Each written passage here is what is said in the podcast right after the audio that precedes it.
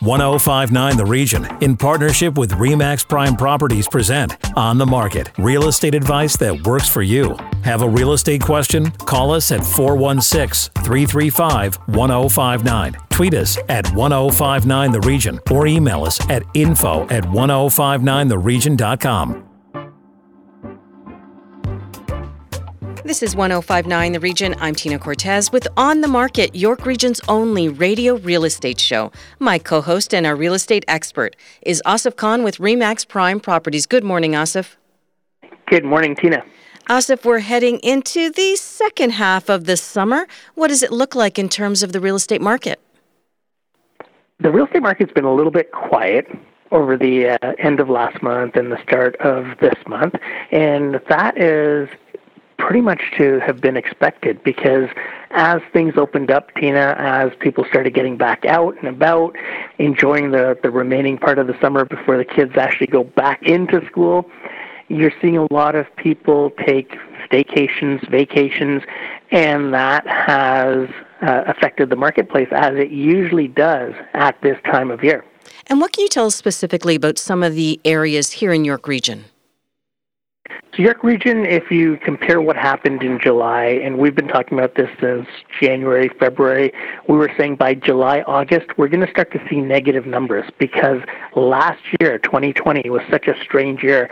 It was backloaded. So all of the sales happened after June in 2020. Now we're back into a typical type of calendar year for the real estate industry. And what we're seeing is we had a lot of sales in the first half of the year. So from January to June, we were on fire. We had 14,000, over 14,000 sales at the end of July, which is very not typical. It's very atypical. Usually at this time of the year, we would probably be about 9,000 sales per York region, and that's going back to, say, like a 2019, 2018 result. Last year, we only had 8,400, so that's why we saw a lot of sales at the tail end of the year last year because we were on a pause, and this year we came out guns blazing like we normally do. And what about in terms of a specific town or city here in York Region? What does it look like?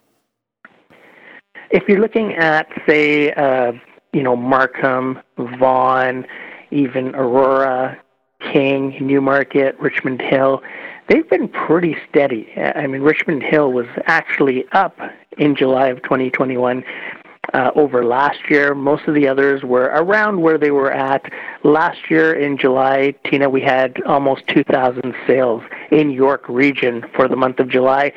This year we're down about 11%, which is to be expected. But for the year, we're uh, probably up about uh, 80% uh, in terms of number of sales, and that is reflective of what's going to happen or what has happened over the past six months and what's going to happen in the next few months, because that is where we're going to see a lot of growth. What about in terms of average price and type of property being sold? What can you tell us? The average price in York Region, pretty much all around York Region, is over a million dollars right now. The single family detached sector is still leading the way. Last year, there were. There was about five places in York Region that were not above the million dollar mark in terms of uh, average price.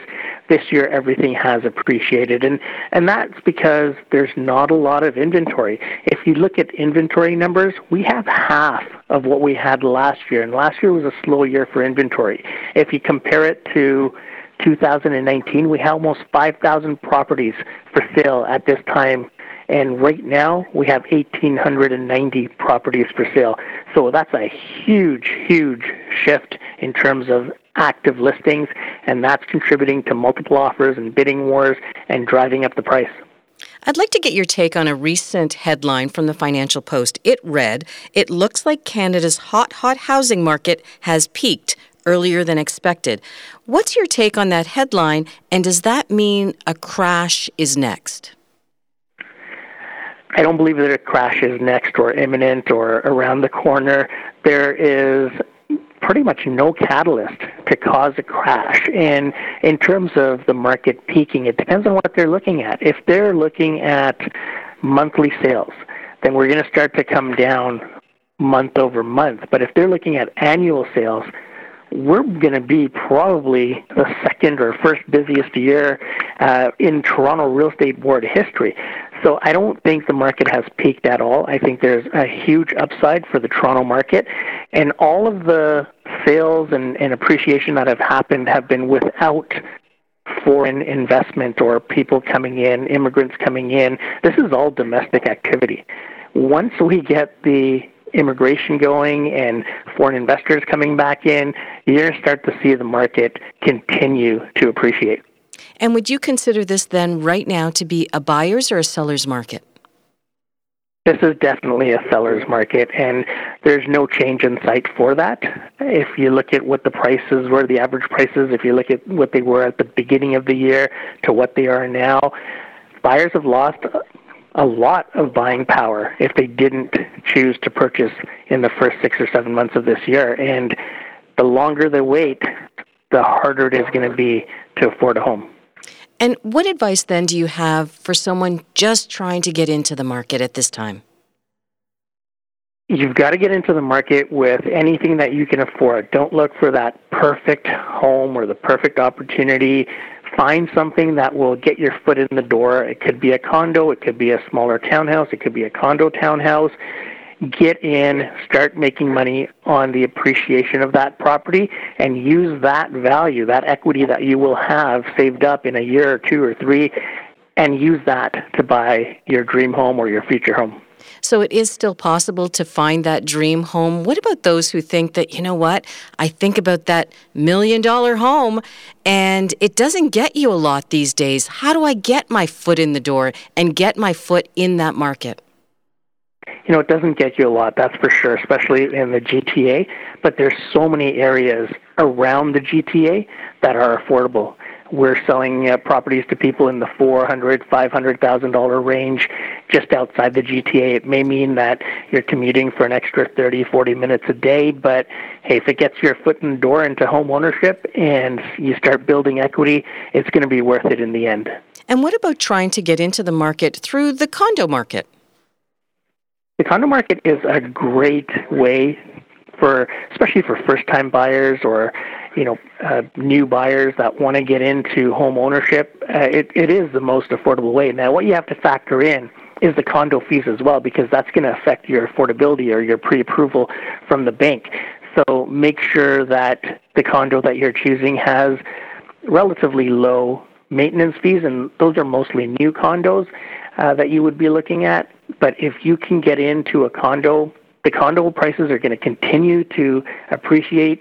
We had a bit of a lull in condo prices early in 2020, but they're starting to bounce back. But there's still a, a small window of opportunity if you're looking at condos because inventory wise, there's more inventory in condos right now than there is in detached homes. Your final piece of advice as we head into this last half of the summer?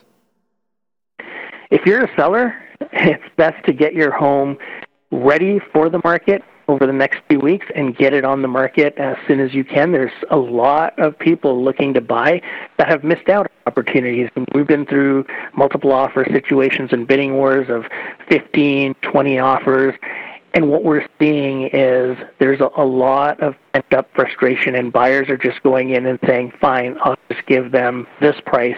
And they're trying to sue properties now. So if you're a seller, this is a great time for you to get on the market. There's a lot of frustration out there, some a lot of pent up demand from buyers, and that's going to help you achieve your goal in terms of what you can get in terms of sales price.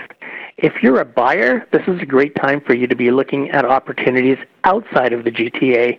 Build some equity in those homes, and you'll be able to get into the market and your foot in the door.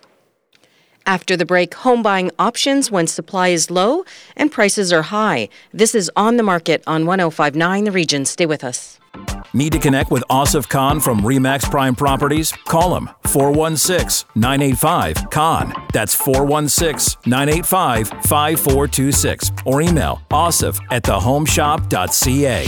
Now, back to On the Market on 1059 The Region. On the Market is back. I'm Tina Cortez, and this is York Region's exclusive radio real estate show. Over to my co host, Asif Khan from Remax Prime Properties, with today's guest, Asif. Thank you, Tina. Joining us is Christopher Alexander, Senior Vice President of Remax Canada. Christopher, welcome back and congratulations. Thanks, Asif and Tina. Thanks for having me. Excited to be here. As for the uh, Remax affordability report just came out, and there's some interesting findings in that report itself. You know, one of them is 54% of millennials and Gen Z are considering alternative ways to become homeowners. Maybe touch on that and also some of the key points in the report. Well, the interesting thing is how many markets are actually uh, priced very reasonably across Canada. And I mean, all, all the most of the headlines in the media is, and and they are true, is how expensive, especially our major cities, have become. And so, what this report, uh, what really stands out to me in this report is that there is um, really a lot of, still a lot of really good opportunities for Canadians to enter the marketplace at a reasonable price point. Um, and you know, the the 54% of millennials being creative to try to uh, pool resources to, to uh, purchase properties isn't really anything new.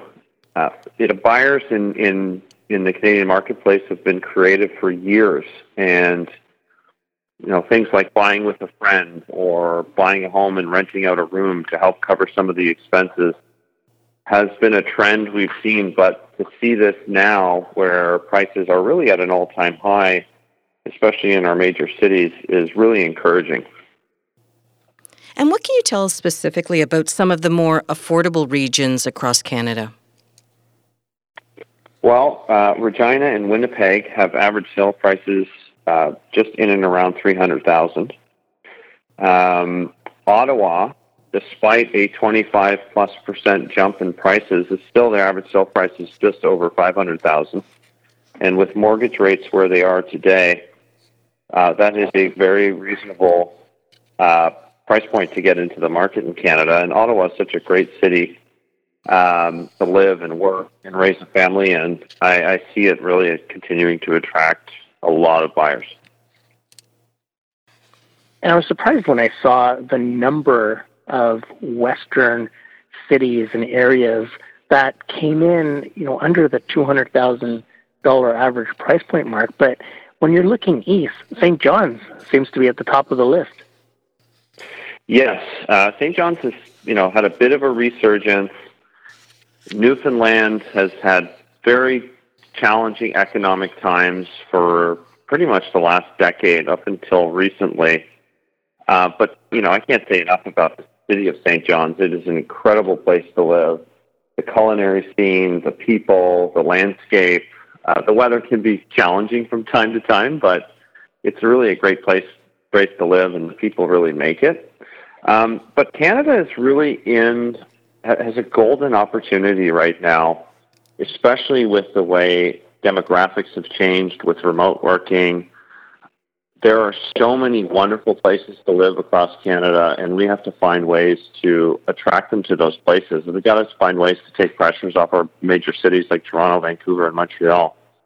Because uh, as we're witnessing, being you guys are in New York region, you know, the amount of pressure we have on our inventory levels um, is creating a lot of challenges. But there are so many places across the country that offer a really good quality of life. Canadians just need to, you know, think a little bit more outside the box. And where are some of those hidden gems? Can you share them with us? Well, Regina, Winnipeg, um, uh, again, Ottawa. Mm-hmm. Although Ottawa is very, very competitive. Um, Canmore, Calgary, um, you know, any one of our major outlets in Canada has a great quality of life, and it, based on the uh, population for growth projections that we're we're expected to grow by in Canada, there's going to be a, a big resurgence in some of these cities, and it's going to offer um, you know municipalities to generate some more revenue, which will allow them to build even greater places for their, their citizens to live. And looking at the housing affordability index, Christopher, I was shocked that Calgary came in as one of the most affordable in terms of the percent of monthly income you need for your mortgage. And that starts at 9.72% of your income in Calgary compared to Toronto at 47% or Vancouver at 50%. Do you see Alberta, Calgary, and Edmonton starting to have, you know, rejuvenation in terms of price points and and and also people moving out west because of this? I think they could, but the challenge uh, the challenge Alberta's always have is it's so heavily reliant on oil, and until the province diversifies its economic footprint, uh, I, I can see it, you know, kind of hovering around the same price point. Um, but gosh, I mean, they, they just have a more traditional, call it real estate cycle, where they have some years of really great price appreciation, other years of depreciation, something that we're not really used to in the province of Ontario.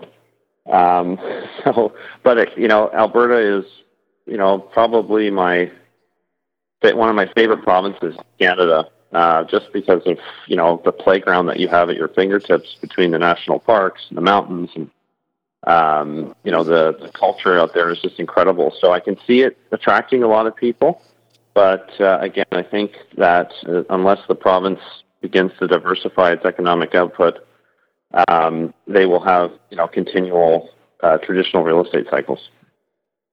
And Christopher, why do you think buyers should consider expanding their boundaries beyond just thinking about the price point? Why should they think about some of these other areas across the country?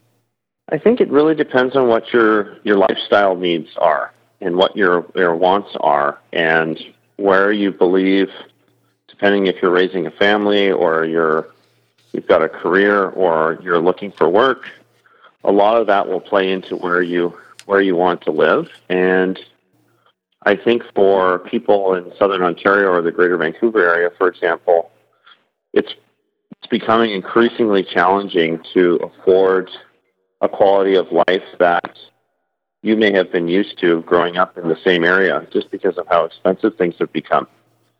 And so exploring other areas that have a, a more affordable option for you to, to live in will allow you some more disposable income to spend on, on lifestyle things. We've seen uh, the benefit of the low interest rates, you know, help people get into housing over the last year or so. What do you think about the stress test and, and the ch- recent changes made to that in order to, you know, keep things a little bit uh, tighter in the mortgage industry, and, and also how does that play into housing affordability? Well, I think it's it's being trying to be responsible with the stress tests. And there was a long time where I didn't think the level of stress testing, so the the gap that you had to meet to qualify for a mortgage, call it, um, wasn't very reasonable, just based on where interest rates were, uh, you know, projected to rise to. But now, uh, considering where prices are going and, and how afford how uh, how much buying power people have. I, I'm I'm a fan of the stress test. It kind of aligns with our Canadian conservative banking uh, that really got us out of the 2008 financial crisis. And so I'm a fan of it. I think we have to be realistic in that interest rates are rock bottom right now, and they're only going to go up at some point. And you factor in inflation. It's really the only tool the government has to control inflation. So, uh, you know, I just caution people to be aware that interest rates really have one place to go, and that's up. So I, I think the stress test is a good way to kind of keep people in check. And you've been quoted as saying creative solutions to achieve affordable home ownership will only take us so far, as will stopgap measures. Could you expand on this a bit? And what does it mean for the next generation of homebuyers? Well, I've been a big proponent of having a national housing strategy.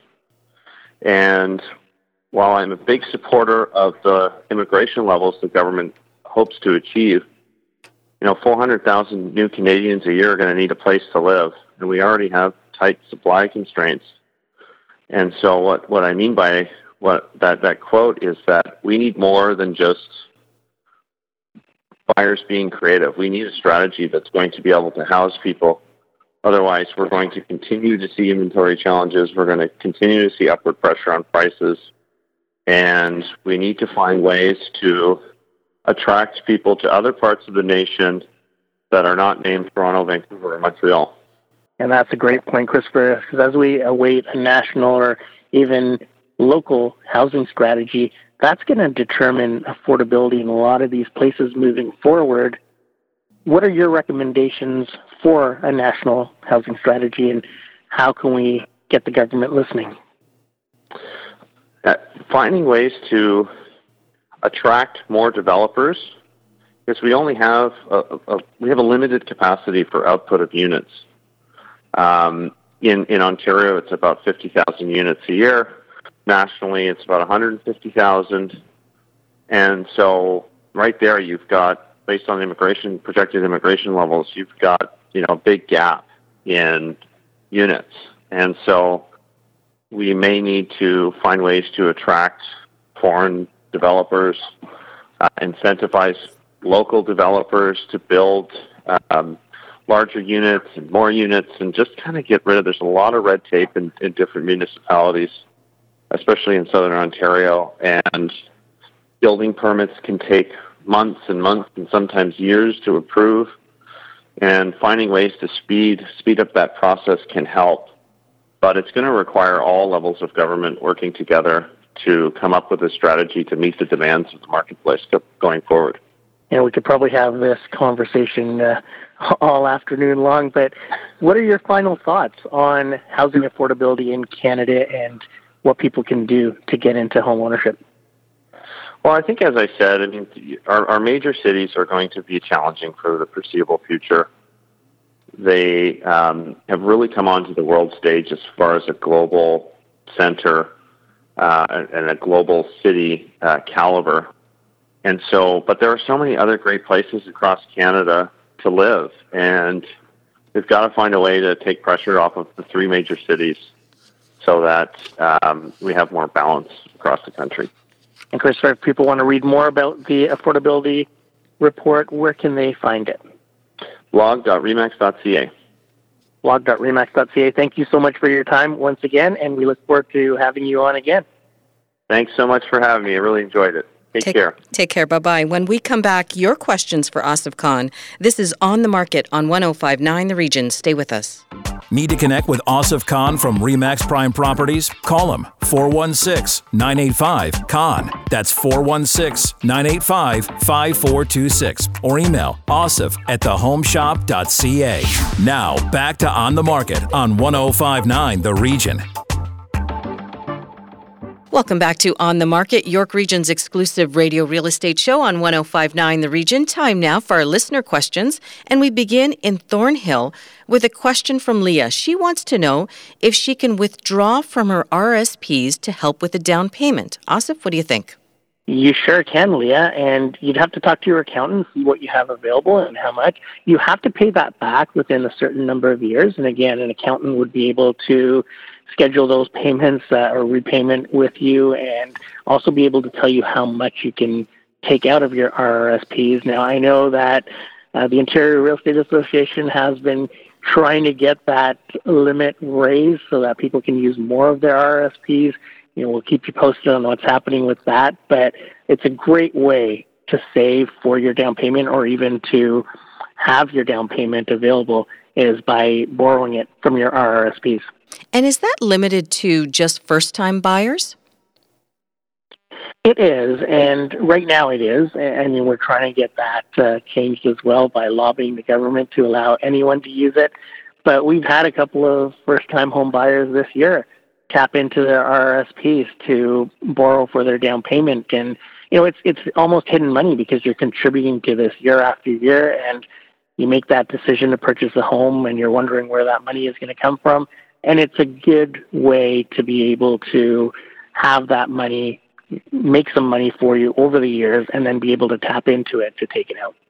Our next question is from Steve in Richmond Hill. He writes, I'm planning to sell my home this fall, but I want to know what to do if I don't agree with the selling price my agent suggests. Uh oh. and that probably happens 90% of the time. And it's up to the agent to provide you with reasoning behind why the selling price should be the selling price. And, you know, a lot of people, they get caught up in what their neighbors received in terms of value for their home. There could have been different circumstances that contributed to that sale price for your neighbors. It could have been multiple offers. It could have been no inventory at the time. There's so many different reasons why a certain home will get more than a neighboring home. Some people don't like corner houses. Some people love corner houses. Some people don't like pools. Some people love pools. So it really depends on who's out there looking for a home, what's out there in terms of inventory, and why homes command what they do. The best way to do this is to look at the market price in your area. Look at the last three sales and the last three listings that have come up. Get rid of the highest and the lowest, and now you've got a good base, a good foundation to make your decisions by. And a good realtor will be able to point these things out to you and come up with a, a price point that works. If you price it too high, the home's going to sit on the market and people will start to wonder what's wrong with it. If you price it too low, you're going to end up with multiple offers anyway. So you'll always get market value for your home. If you price it $100,000 too high, the buyers are savvy and they know the comps. So they will always come in at market value. If you price it too high and if you are able to get that price, the home may not appraise. So there's so many different factors that go into a price point. It's best to have a, a discussion with the realtor and come up with a solution and be, uh, you know, make everyone happy. Now, Steve suggested that he wants to sell his home this fall. What can he do right now to increase the value of his home? Just make sure it's uh, decluttered. Make sure that you have a fresh coat of paint. Your lights are all working. Make it as bright and inviting as possible. Uh, curb appeal, you know, moving into the fall, we start to see, uh, you know, leaves starting to fall and things like that. So you want to make sure that the curb appeal uh, it invites people in. You don't have leaves lying around. You don't have, you know, uh, make sure your grass and everything is up to par with the neighbors and and just clean up. And once you do that, your home will start to look a little more inviting than even your neighbors, and that will invite people in and give them that first impression, that wow factor. And what about those minor repairs or some touch up and paint touch ups, those kinds of things? Perhaps paint, you know, throughout the home. What do you think about those ideas? Is it too much of an investment? Yeah. yeah? No, no, it's a that's a great idea. It's not too much of an investment. It's you, you're making your home inviting. A lot of people have different colors. Like if they have daughters, they might have pink rooms or blue rooms for their kids. Make sure it's neutral. So when people come in, it's you're attracting a wider audience to your home and and making it so that they can envision themselves in the house, not necessarily you know the the home that you've built for yourself and decorated for yourself. You have to think of it from a mainstream audience and make sure that you're appealing to the masses. As a reminder, you can send your questions anytime to info at 1059theregion.com. But Asif, if our listeners have more questions and prefer to contact you directly, how can they do that? Okay, you can always contact me at 416-985-KHAN. That's 416-985-5426. That's our show for this week. If you missed any part of On the Market, go to 1059theregion.com. Thanks for listening. Need to connect with Asif Khan from Remax Prime Properties? Call him 416 985 Khan. That's 416 985 5426 or email asif at thehomeshop.ca.